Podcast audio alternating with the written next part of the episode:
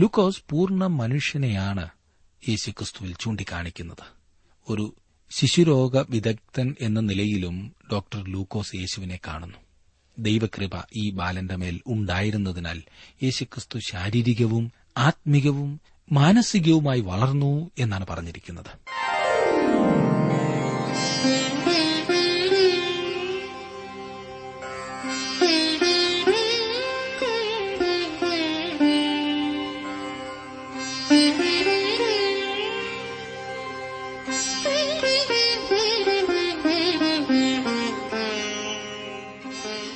T W ആറിന്റെ വേദപഠന class ആരംഭിക്കുകയാണ്.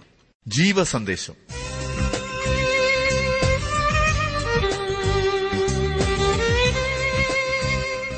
വിശുദ്ധ ലൂക്കോസ് എഴുതിയ സുവിശേഷം രണ്ടാം അധ്യായത്തിന്റെ ഇരുപത്തിയൊന്ന് മുതൽ അൻപത്തിരണ്ട് വരെയുള്ള വാക്യങ്ങൾ. പ്രാർത്ഥനയോടെ നമുക്ക് ശ്രവിക്കാം.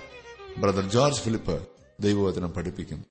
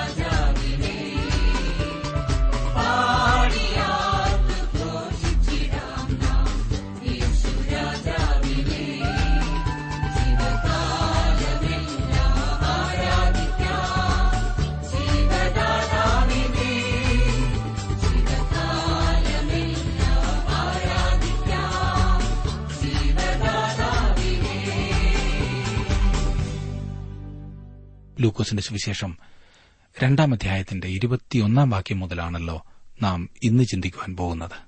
ഇരുപത്തിയൊന്ന് മുതൽ അൻപത്തിരണ്ട് വരെയുള്ള വാക്യങ്ങൾ നമുക്ക് പ്രത്യേകം ശ്രദ്ധിക്കാം.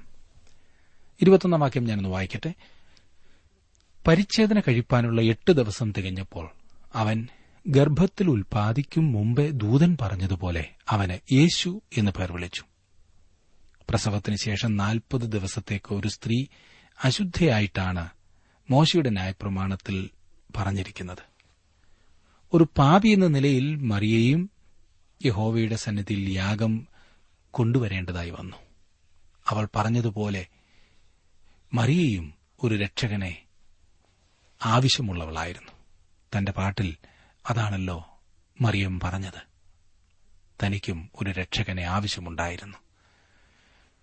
ഇരുപത്തിരണ്ട് ഇരുപത്തിമൂന്ന് ഇരുപത്തിനാലും വാക്യങ്ങളിൽ നാം വായിക്കുന്നത് മോശയുടെ ന്യായപ്രമാണ പ്രകാരം അവളുടെ ശുദ്ധീകരണ കാലം തികഞ്ഞപ്പോൾ കടിഞ്ഞൂലായ ആണൊക്കെയും കർത്താവിന് വിശുദ്ധമായിരിക്കണമെന്ന് കർത്താവിന്റെ ന്യായപ്രമാണത്തിൽ എഴുതിയിരിക്കുന്നതുപോലെ അവനെ കർത്താവിന് അർപ്പിപ്പാനും ഒരു ഇണക്കുറുപ്രാവിനെയോ രണ്ട് പ്രാക്കുഞ്ഞിനെയോ കർത്താവിന്റെ ന്യായപ്രമാണത്തിൽ കൽപ്പിച്ചതുപോലെ യാഗം കഴിപ്പാനും അവർ അവനെ യെരുശുലമിലേക്ക് കൊണ്ടുപോയി. യോസഫും മറിയയും കുറുപ്രാവിനെയാണ് യാഗം കഴിക്കാൻ കൊണ്ടുപോയത്. അത് അവരുടെ ദരിദ്രാവസ്ഥയാണ് തെളിയിക്കുന്നത്. യാഗം മറിയയ്ക്ക് വേണ്ടിയുള്ളതായിരുന്നു. ശിശുവിനു വേണ്ടിയുള്ളതല്ല. യേശു യാതൊരു യാഗവും കഴിച്ചതായി നമുക്കറിയില്ല. അങ്ങനെ യേശുവിനെയും കൊണ്ട് ദേവാലയത്തിൽ ചെന്നപ്പോൾ ഉണ്ടായ സംഭവമാണ് നാം തുടർന്ന് കാണുന്നത്. ഇരുപത്തിയഞ്ച് മുതൽ ഇരുപത്തിയെട്ട് വരെയുള്ള വാക്യങ്ങളിൽ ആ സംഭവങ്ങളിൽ ഒന്ന് നാം കാണുന്നു. എരുസലേമിൽ ഷിമ്യോൻ എന്ന് പേരുള്ള ഒരു മനുഷ്യനുണ്ടായിരുന്നു. ഈ മനുഷ്യൻ നീതിമാനും ഇസ്രായേലിന്റെ ആശ്വാസത്തിനായി കാത്തിരിക്കുന്നവനുമായിരുന്നു. പരിശുദ്ധാത്മാവും അവന്റെ മേലുണ്ടായിരുന്നു. കർത്താവിന്റെ ക്രിസ്തുവിനെ കാണും മുമ്പ് മരണം കാണുകയില്ല എന്ന് പരിശുദ്ധാത്മാവിനാൽ അവന് അരുളപ്പാടുണ്ടായിരുന്നു. അവൻ ആത്മനിയോഗത്താൽ ദേവാലയത്തിൽ ചെന്നു. യേശു എന്ന പൈതലിനു വേണ്ടി ന്യായപ്രമാണത്തിന്റെ ചട്ടപ്രകാരം ചെയ്യുവാൻ അമ്മയപ്പന്മാർ അവനെ അകത്തുകൊണ്ടുചെന്നപ്പോൾ അവൻ അവനെ കൈയിലേന്തി ദൈവത്തെ പുകഴ്ത്തി. മോശയുടെ ന്യായപ്രമാണ വ്യവസ്ഥ അനുസരിച്ച് പരിച്ഛേദന കഴിപ്പിക്കുവാൻ യേശുവിനെ ദേവാലയത്തിൽ കൊണ്ടുവന്നപ്പോൾ അവിടെ ഷിമ്യോൻ എന്ന് പേരുള്ള ഒരു മനുഷ്യൻ പരിശുദ്ധാത്മ നിയോഗത്താൽ ഉണ്ടായിരുന്നു. ദൈവത്തിന്റെ രക്ഷയെ അവൻ കാണുമെന്ന് ദൈവം ഷിമയോന് വാഗ്ദത്വം കൊടുത്തിരുന്നു. അവൻ എന്താണ് കണ്ടത്? അവൻ ഒരു ശിശുവിനെയാണ് കണ്ടത്. സുഹൃത്തെ രക്ഷ എന്നതൊരു വ്യക്തിയാണ്. താങ്കൾ ചെയ്യുന്ന എന്തെങ്കിലും പ്രവൃത്തിയല്ല. രക്ഷ ഒരു വ്യക്തിയാണ്. ആ വ്യക്തി കർത്താവായ യേശു ക്രിസ്തു അത്രേ. ഒന്നുകിൽ അവൻ താങ്കൾക്കുണ്ട് അല്ലെങ്കിൽ ഇല്ല. താങ്കൾക്ക് അവനിൽ വിശ്വസിക്കുകയോ വിശ്വസിക്കാതിരിക്കുകയോ ചെയ്യാം. ആശ്രയിക്കുകയോ ആശ്രയിക്കാതിരിക്കുകയോ ആകാം. രക്ഷയാകുന്ന ക്രിസ്തു താങ്കളിലുണ്ടോ ശിമയോൻ ഒരു ഗീതം ചൊല്ലുന്നതായിട്ടാണ് അടുത്തതായി നാം കാണുന്നത്. ഇരുപത്തിയൊൻപത് മുതൽ മുപ്പത്തിരണ്ട് വരെയുള്ള വാക്യങ്ങൾ. ഇപ്പോൾ നാഥ തിരുവചനം പോലെ നീ അടിയനെ സമാധാനത്തോടെ വിട്ടയക്കുന്നു ജാതികൾക്ക് വെളിപ്പെടുവാനുള്ള പ്രകാശവും നിന്റെ ജനമായ ഇസ്രായേലിന്റെ മഹത്വവുമായി നീ സകല ജാതികളുടെയും മുമ്പിൽ ഒരുക്കിയിരിക്കുന്ന നിന്റെ രക്ഷയെ എന്റെ കണ്ണു കണ്ടുവല്ലോ എന്ന് പറഞ്ഞു. ഭൂമിശാസ്ത്രപരമായ രീതിയിൽ ഒരു പ്രത്യേക സ്ഥലവുമായി പരിമിതമായ ബന്ധം മാത്രമുണ്ടായിരുന്ന ഒരു മനുഷ്യന്റെ പ്രസ്താവനയാണിത്. ജീവിതത്തെക്കുറിച്ചുള്ള അവന്റെ കാഴ്ചപ്പാട് പരിമിതമായിരുന്നു. എങ്കിലും ലോകത്തിന്റെ രക്ഷകനായി തീരേണ്ടവനെ അവൻ കണ്ടു. ദൈവവചനത്തെ സംബന്ധിച്ച് പ്രത്യേകിച്ച് പുതിയ നിയമത്തെ സംബന്ധിച്ചുള്ള അത്ഭുതകരമായ വസ്തുത ഇതാണ്. ഒരു പ്രത്യേക ജനത്തിനു വേണ്ടി നൽകിയതെങ്കിലും വാസ്തവത്തിൽ ഇത് സർവലോകത്തിനും വേണ്ടിയുള്ളതാണ്. ലോകത്തിലെ മറ്റു മതങ്ങളെ നോക്കിയാൽ അവ സാധാരണയായി പ്രത്യേക ജനത്തിനു വേണ്ടിയോ ജാതിക്കു വേണ്ടിയോ ഉള്ളതാണെന്ന് കാണുവാൻ കഴിയും. എന്നാൽ ക്രിസ്തുവാകട്ടെ ലോകത്തെല്ലായിടവുമുള്ള സകല ജനത്തിനും വേണ്ടി രക്ഷകനായിട്ടാണ് വന്നത്. മുപ്പത്തിമൂന്ന് മുതൽ മുപ്പത്തിയഞ്ച് വരെയുള്ള വാക്യങ്ങളിൽ നാം കാണുന്നത് ഇങ്ങനെ അവനെക്കുറിച്ച് പറഞ്ഞതിൽ അവന്റെ അപ്പനും അമ്മയും ആശ്ചര്യപ്പെട്ടു. പിന്നെ ഷിമിയോൻ അവരെ അനുഗ്രഹിച്ചു. അവന്റെ അമ്മയായ മറിയയോട് അനേക ഹൃദയങ്ങളിലെ വിചാരം വെളിപ്പെടേണ്ടതിന് ഇവനെ ഇസ്രായേലിൽ പലരുടെയും വീഴ്ചയ്ക്കും എഴുന്നേൽപ്പിനും മറുത്തു പറയുന്ന അടയാളത്തിനുമായി വെച്ചിരിക്കുന്നു. നിന്റെ സ്വന്ത പ്രാണനിൽ കൂടിയും ഒരു വാൾ കടക്കും എന്ന് പറഞ്ഞു. ഗ്രീക്ക് പുതിയ നിയമത്തിൽ യോസഫും അവന്റെ അമ്മയും ആശ്ചര്യപ്പെട്ടു എന്നാണ് വായിക്കുന്നത്. അവന്റെ അപ്പനും അമ്മയും എന്നല്ല. രക്ഷകനെ ലോകത്തിലേക്ക് കൊണ്ടുവരുവാൻ ഒരു വലിയ വില മറിയയ്ക്ക് കൊടുക്കേണ്ടി വന്നു. യേശുക്രിസ്തുവിന്റെ ക്രൂശിന്റെ ചുവട്ടിൽ നിന്നുകൊണ്ട് അവൻ മരിക്കുന്നത് കാണുമ്പോഴും അവൾ വലിയ വില കൊടുക്കുകയത്രേ ചെയ്തത്. ക്രിസ്തുവിന്റെ ക്രൂശ് അനേകരെ കർമ്മോന്മുഖരാക്കിയിട്ടുണ്ട്. കലാകാരന്മാർ ചിത്രം വരയ്ക്കുകയും കവികൾ അതിനെക്കുറിച്ച് പാട്ടുകൾ എഴുതുകയും ചെയ്തിരിക്കുന്നു. എഴുത്തുകാരും പ്രസംഗകരും ആ സന്ദർഭത്തെ വാക്കുകളിൽ കൂടി വർണിച്ചിരിക്കുന്നു. യേശുക്രിസ്തുവിന്റെ ക്രൂശുമരണത്തെ സഹതാപ മനസ്ഥിതിയോടെ കണ്ടുകൊണ്ടിരിക്കുന്നത് അപകടകരമായ കാര്യമാണ്. ആരുടെയെങ്കിലും സഹതാപം കാക്ഷിച്ചുകൊണ്ടല്ല ക്രിസ്തു മരിച്ചത്. അവന് താങ്കളുടെ സഹതാപമല്ല വിശ്വാസമാണ് ആവശ്യം. യേശുക്രിസ്തു ക്രൂശിങ്കിലേക്ക് യാത്ര ചെയ്തപ്പോൾ ചില സ്ത്രീകൾ കരയുവാൻ തുടങ്ങിയതായി ലൂക്കോസിന്റെ സുവിശേഷത്തിൽ പിന്നീട് നാം വായിക്കുന്നുണ്ട്. യേശു തിരിഞ്ഞ് അവരോട് ഇപ്രകാരം പറഞ്ഞു യരുശലേം പുത്രിമാരെ എന്നെ ചൊല്ലി കരയണ്ട. നിങ്ങളെയും നിങ്ങളുടെ മക്കളെയും ചൊല്ലി കരവേൻ. യേശുവിനു വേണ്ടി പൊഴിക്കുവാൻ കണ്ണുനീർ താങ്കളുടെ പക്കലുണ്ടെങ്കിൽ അത് താങ്കൾക്കും താങ്കളുടെ കുടുംബത്തിനും വേണ്ടി സൂക്ഷിച്ചു കൊള്ളുക. യേശുവിന് വേണ്ടി കരയേണ്ട ആവശ്യമില്ല. കാരണം അവന് താങ്കളുടെ സഹതാപമല്ല താങ്കളുടെ വിശ്വാസമാണ് ആവശ്യം. അതെ ആശ്രയം. എങ്കിലും മറിയ തകർന്ന ഹൃദയത്തോടെയാണ് ക്രൂശിന്റെ ചുവട്ടിൽ നിന്നുകൊണ്ട് യേശു മരിക്കുന്നതിനെ നോക്കിക്കണ്ടത് അവളുടെ കഷ്ടതകൾക്ക് താങ്കളുടെ രക്ഷയുമായോ അവളുടെ യാതനകൾക്ക് അവളുടെ രക്ഷയുമായോ യാതൊരു ബന്ധവുമില്ല. അവൾ യേശുവിന്റെ അമ്മയായിരുന്നു. അവളാണ് അവനെ ലോകത്തിലേക്ക് കൊണ്ടുവരികയും വളർത്തുകയും ചെയ്തത്. അവൻ അവളുടെ മകനായിരുന്നു. ആ ബന്ധമാണ് വേദന അനുഭവിക്കാൻ അവളെ ഇടയാക്കിയത്. യേശു ക്രൂശിൽ നിന്ന് താഴേക്ക് നോക്കിക്കൊണ്ട് സ്ത്രീയെ നിന്റെ മകൻ എന്ന് പറഞ്ഞ കാര്യം നിങ്ങൾ ഓർക്കുന്നുവല്ലോ? വേറൊരാൾക്കും യേശുവുമായി ഇല്ലാത്ത ഒരു മാനുഷികമായ ബന്ധം അവൾക്കുണ്ടായിരുന്നു. അത് വാസ്തവമാണ്.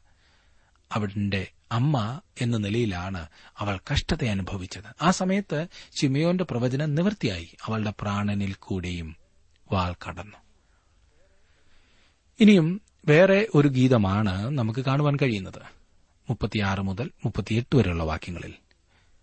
ആശേർ ഗോത്രത്തിൽ ഹനുവേലിന്റെ മകളായ ഹന്ന എന്നൊരു പ്രവാചകിയുണ്ടായിരുന്നു അവൾ കന്യാകാലത്തിൽ പിന്നെ ഭർത്താവിനോടുകൂടെ ഏഴ് സംവത്സരം കഴിച്ചു. എൺപത്തിനാല് സംവത്സരം വിധവയും വളരെ വയസ്സ് ചെന്നവളുമായി ദേവാലയം വിട്ടുപിരിയാതെ ഉപവാസത്തോടും പ്രാർത്ഥനയോടും കൂടെ രാവും പകലും ആരാധന ചെയ്തു പോന്നു. ആ നാഴികയിൽ അവളും അടുത്തുനിന്ന് ദൈവത്തെ സ്തുതിച്ചു. യെരുസലേമിന്റെ വീണ്ടെടുപ്പിനെ കാത്തിരുന്ന എല്ലാവരോടും അവനെക്കുറിച്ച് പ്രസ്താവിച്ചു.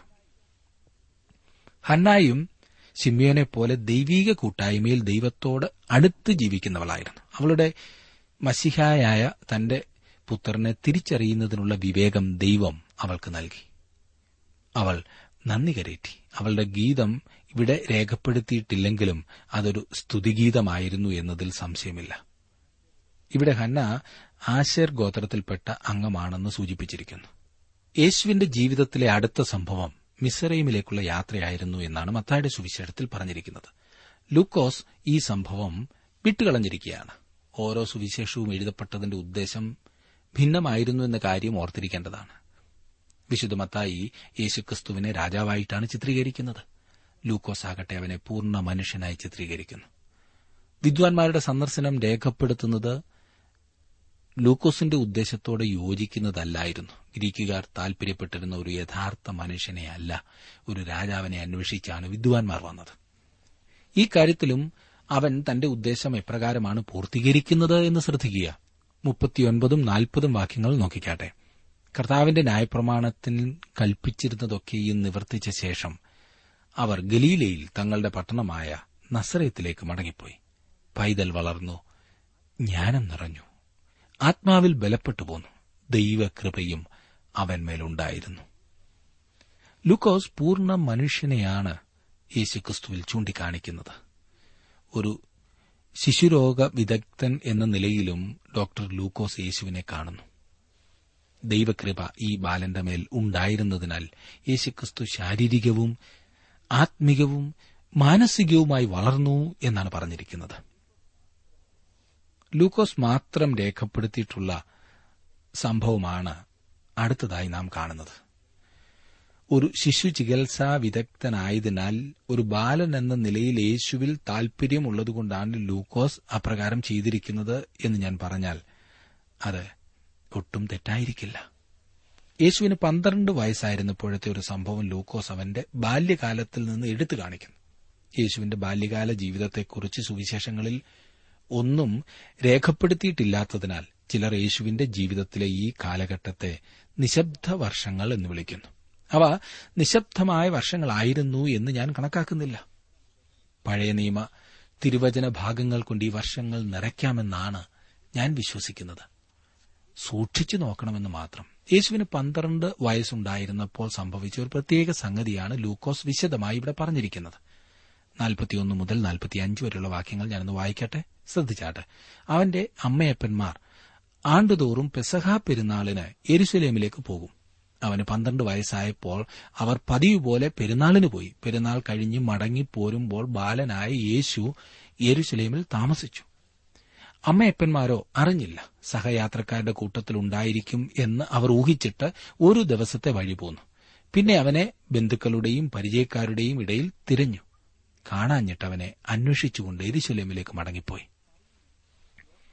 മറിയയും യോസഫും ഒരു സാധാരണക്കാരായ വ്യക്തികളായിരുന്നു. അവർ സാധാരണക്കാരനായ ആരോഗ്യമുള്ള കുട്ടിയെ വളർത്തുകയായിരുന്നു. അവൻ തികച്ചും സാധാരണക്കാരനായ ബാലനായിരുന്നു. ആ കാലത്ത് ജനങ്ങൾ കൂട്ടം കൂട്ടമായിട്ടാണ് സഞ്ചരിച്ചിരുന്നത്. എരുസലേമിൽ നിന്ന് യാത്ര പുറപ്പെടേണ്ട സമയം വന്നപ്പോൾ ഗലീലയിലേക്ക് പോകുന്നവർ എല്ലാം എരുസലേമിന് വടക്കുള്ള ഒരു ചെറിയ പട്ടണത്തിൽ ഒരുമിച്ച് കൂടി. അവിടെ വെച്ചാണ് അവർക്ക് യേശുവിനെ നഷ്ടപ്പെട്ടത്. യേശു എവിടെയെന്ന് ഒരുപക്ഷെ യോസഫ് ചോദിച്ചിരിക്കും. അതിന് മറിയ ഉത്തരമായി നിങ്ങളുടെ കൂടെ ഉണ്ടെന്നല്ലേ ഞാൻ വിചാരിച്ചത് എന്ന് പറഞ്ഞു. അവർക്കറിയാവുന്നവരുടെ ഇടയിലെല്ലാം അവൻ അവരെ തിരഞ്ഞു. കണ്ടുപിടിക്കാൻ കഴിയാതെ അങ്ങനെ അവർക്ക് അവനെ നഷ്ടമായി എന്ന് മനസ്സിലായപ്പോൾ അവർ എരുശലമിലേക്ക് മടങ്ങിപ്പോയി. അവർ മൂന്ന് ദിവസം യേശുവിനെ അന്വേഷിച്ച് നടന്നു. അവർ അവനെ എവിടെയാണ് കണ്ടതെന്നാണ് നിങ്ങളുടെ വിചാരം? അവൻ ദേവാലയത്തിലായിരുന്നു. നാൽപ്പത്തിയാറ് മുതൽ അൻപത് വരെയുള്ള വാക്യങ്ങൾ നോക്കിക്കാട്ടെ. മൂന്ന് നാൾ കഴിഞ്ഞ ശേഷം അവൻ ദേവാലയത്തിൽ ഉപദേഷ്ടാക്കന്മാരുടെ നടുവിലിരിക്കുന്നതും അവരുടെ ഉപദേശം കേൾക്കുകയും അവരോട് ചോദിക്കുകയും ചെയ്യുന്നത് കണ്ടു. അവന്റെ വാക്ക് കേട്ടവർ എല്ലാവർക്കും അവന്റെ വിവേകത്തിലും ഉത്തരങ്ങളിലും വിസ്മയം തോന്നി. അവനെ കണ്ടിട്ട് അവർ അതിശയിച്ചു. അമ്മ അവനോട് മകനെ ഞങ്ങളോട് ഇങ്ങനെ ചെയ്തതെന്ത്? നിന്റെ അപ്പനും ഞാനും വ്യസനിച്ചുകൊണ്ട് നിന്നെ തിരഞ്ഞു എന്ന് പറഞ്ഞു. അവൻ അവരോട് എന്നെ തിരഞ്ഞത് എന്തിന്? എന്റെ പിതാവിനുള്ളതിൽ ഞാൻ ഇരിക്കേണ്ടത് എന്ന് നിങ്ങൾ അറിയുന്നില്ലയോ എന്ന് പറഞ്ഞു. അവൻ തങ്ങളോട് പറഞ്ഞ വാക്ക് അവർ ഗ്രഹിച്ചില്ല. അവസാനം മറിയയും യോസഫും യേശുവിനെ ദേവാലയത്തിൽ കണ്ടു. അപ്പോൾ അവൻ ഉപദേഷ്ടാക്കന്മാരുടെ നടുവിലിരിക്കുന്നതും അവരുടെ ഉപദേശം കേൾക്കുകയും അവരോട് ചോദ്യങ്ങൾ ചോദിക്കുന്നതുമായിട്ടാണ് കണ്ടത്. അവർക്ക് ഉത്തരം പറയുവാൻ കഴിയാത്ത ചോദ്യങ്ങളായിരുന്നു അവൻ ചോദിച്ചത് എന്ന് കരുതാവുന്നതാണ്.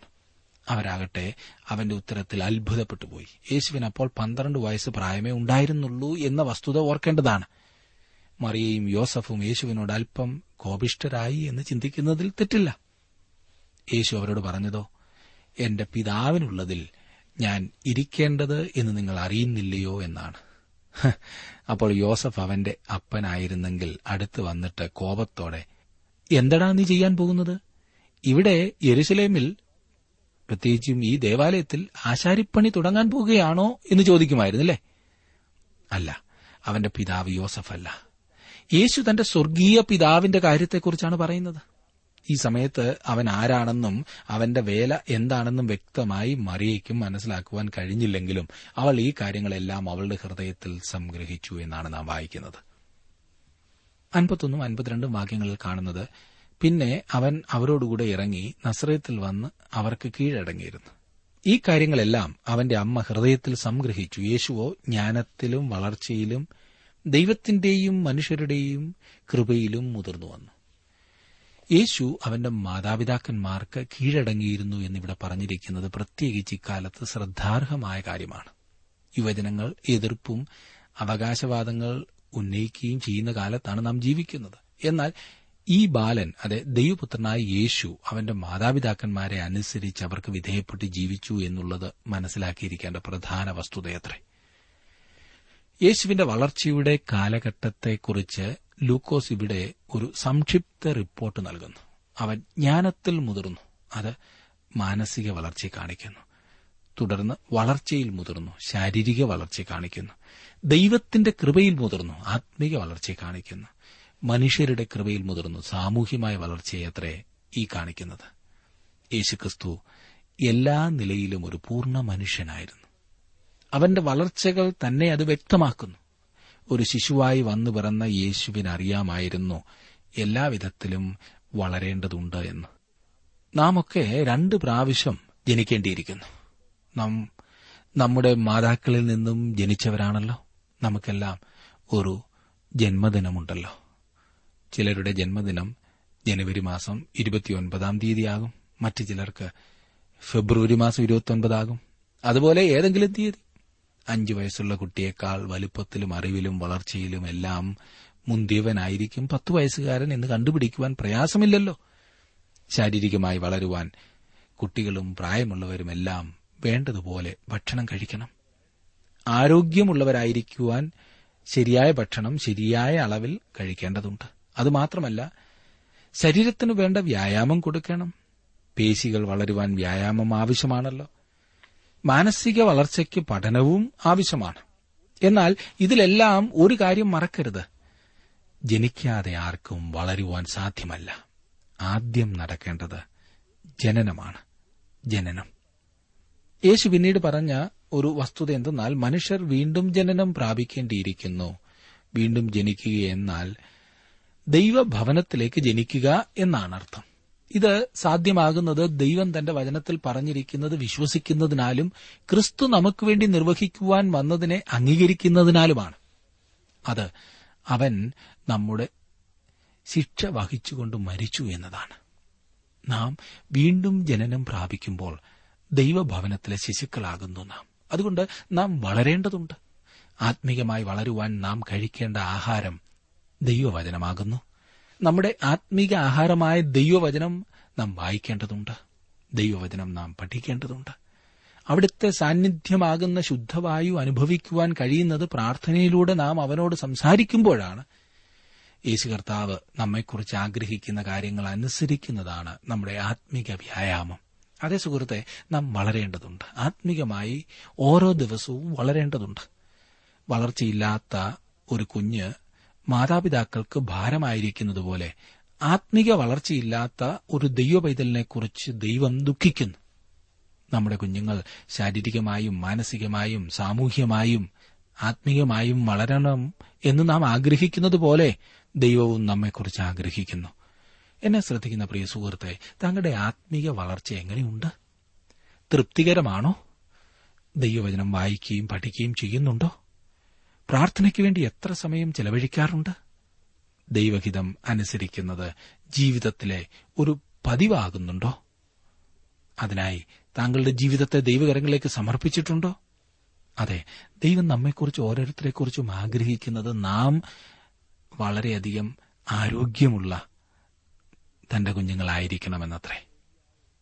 ആരോഗ്യമില്ലാത്ത നിത്യരോഗിയായ ഒരു കുഞ്ഞിനെക്കുറിച്ച് തന്റെ മാതാപിതാക്കൾ ദുഃഖിക്കുന്നത് പോലെ അങ്ങനെയുള്ള ഒരു കുട്ടി മാതാപിതാക്കൾക്ക് ഭാരമായിരിക്കുന്നത് പോലെ നമ്മുടെ ആത്മീക ജീവിതത്തിൽ നമുക്ക് വളർച്ചയില്ല എങ്കിൽ മുരടിച്ച അവസ്ഥയാകുന്നുവെങ്കിൽ നമ്മുടെ സ്നേഹവാനായ പിതാവ് അതേക്കുറിച്ച് ദുഃഖിക്കും. അതെ എന്നെ ശ്രദ്ധിക്കുന്ന പ്രിയ സുഹൃത്തെ താങ്കളുടെ ജീവിതത്തിൽ വളരേണ്ടതുപോലെ വളരുന്നുണ്ടോ?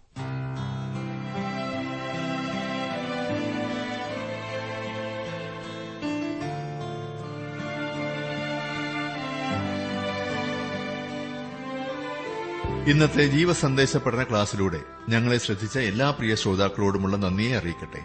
ദൈവവചനം കൃത്യമായി ക്രമമായി പഠിക്കുവാൻ ലഭിച്ചിരിക്കുന്ന ഈ അസുലഭ അവസരം പ്രയോജനപ്പെടുത്തുകയും സ്നേഹിതരെ അതിനായി ഉത്സാഹിപ്പിക്കുകയും ചെയ്യുക. അഭിപ്രായങ്ങളും നിർദ്ദേശങ്ങളും പ്രാർത്ഥനാ വിഷയങ്ങളും ഞങ്ങളെ അറിയിക്കുക. ഈ പുസ്തകത്തിന്റെ വിഷയവിഭജനം audio C D S D card എന്നിവ ആവശ്യമെങ്കിൽ ഞങ്ങളുമായി ബന്ധപ്പെടുക. ഞങ്ങളുടെ വിലാസം ജീവസന്ദേശം പോസ്റ്റ് ബോക്സ് നമ്പർ മൂന്ന് തിരുവല്ല അഞ്ച് Keralam. Phone zero four six nine two seven zero zero two eight four. Mobile nine four four seven seven six seven three seven eight. ഞങ്ങളുടെ email address Malayalam T T V at radio eight eight two dot com. വെബ്സൈറ്റിലും ഞങ്ങളുടെ programme ലഭിക്കുന്നതാണ്. ഞങ്ങളുടെ website W W W dot radio eight eight two dot com. Thank you.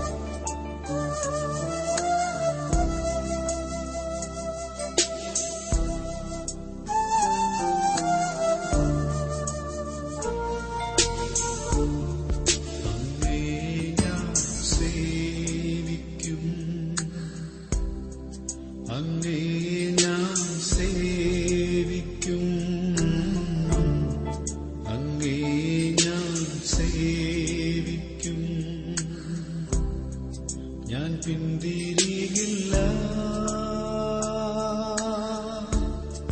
നിൻ സന്നിധിയിൽ